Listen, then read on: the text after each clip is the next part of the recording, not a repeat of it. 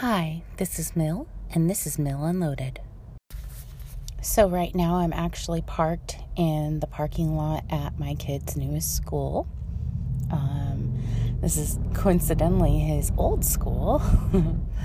so, he started at one school uh, after his diagnosis of autism, and then he went to a different school at the start of the school year because they decided to split the preschoolers and the kindergarteners so that way they would have less of a load on his original teacher.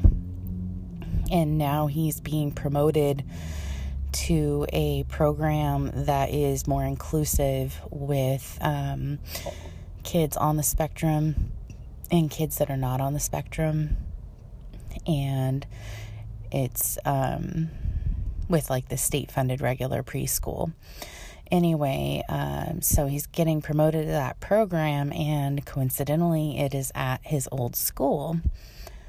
All in all, it's like a 10 minute drive from our house, but uh, he's going to be going every day through the week except Wednesday, and then he's going to be going about 11:45 until 2:45 every day that he goes.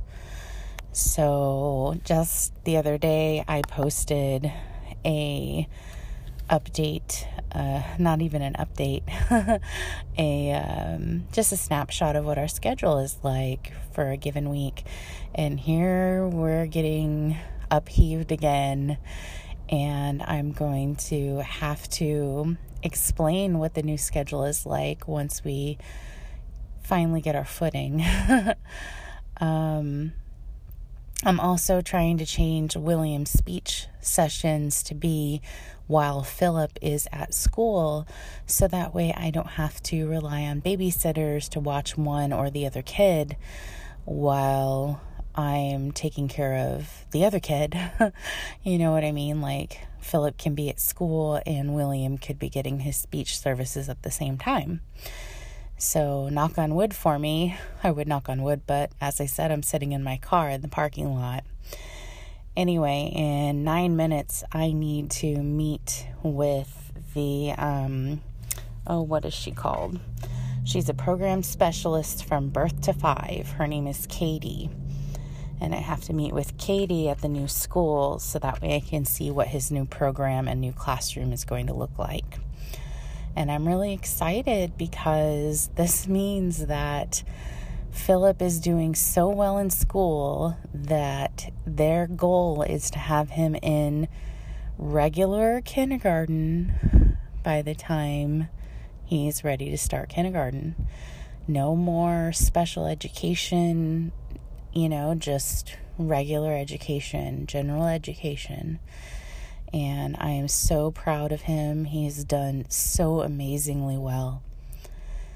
And when he initially had his diagnosis, I remember feeling very scared and unsure of what his life would be like. You know, there's so many challenges for anyone with any kind of disability or disease or illness.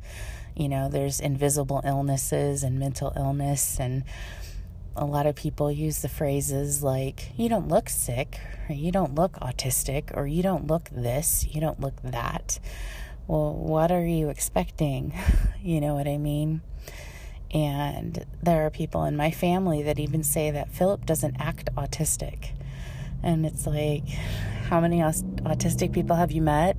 For one. For two, okay, so you've met one or maybe two autistic people that's one or two autistic people. It's just like OCD or any other illness that can manifest in so many different ways. Even cancer doesn't manifest the same way every time. So to assume that everybody is going to have the exact same symptoms, I guess, or characteristics of a disease um, or a mental illness or a disability or whatever is kind of naive. Um, I don't really know where I want to go with this, so maybe let's move along to a different topic. So, things have been so ridiculously busy with the kids. Um, I started recording that last segment on uh, Thursday, and it is now Sunday. I want to point out that that wasn't Thursday last week, that was Thursday two weeks ago.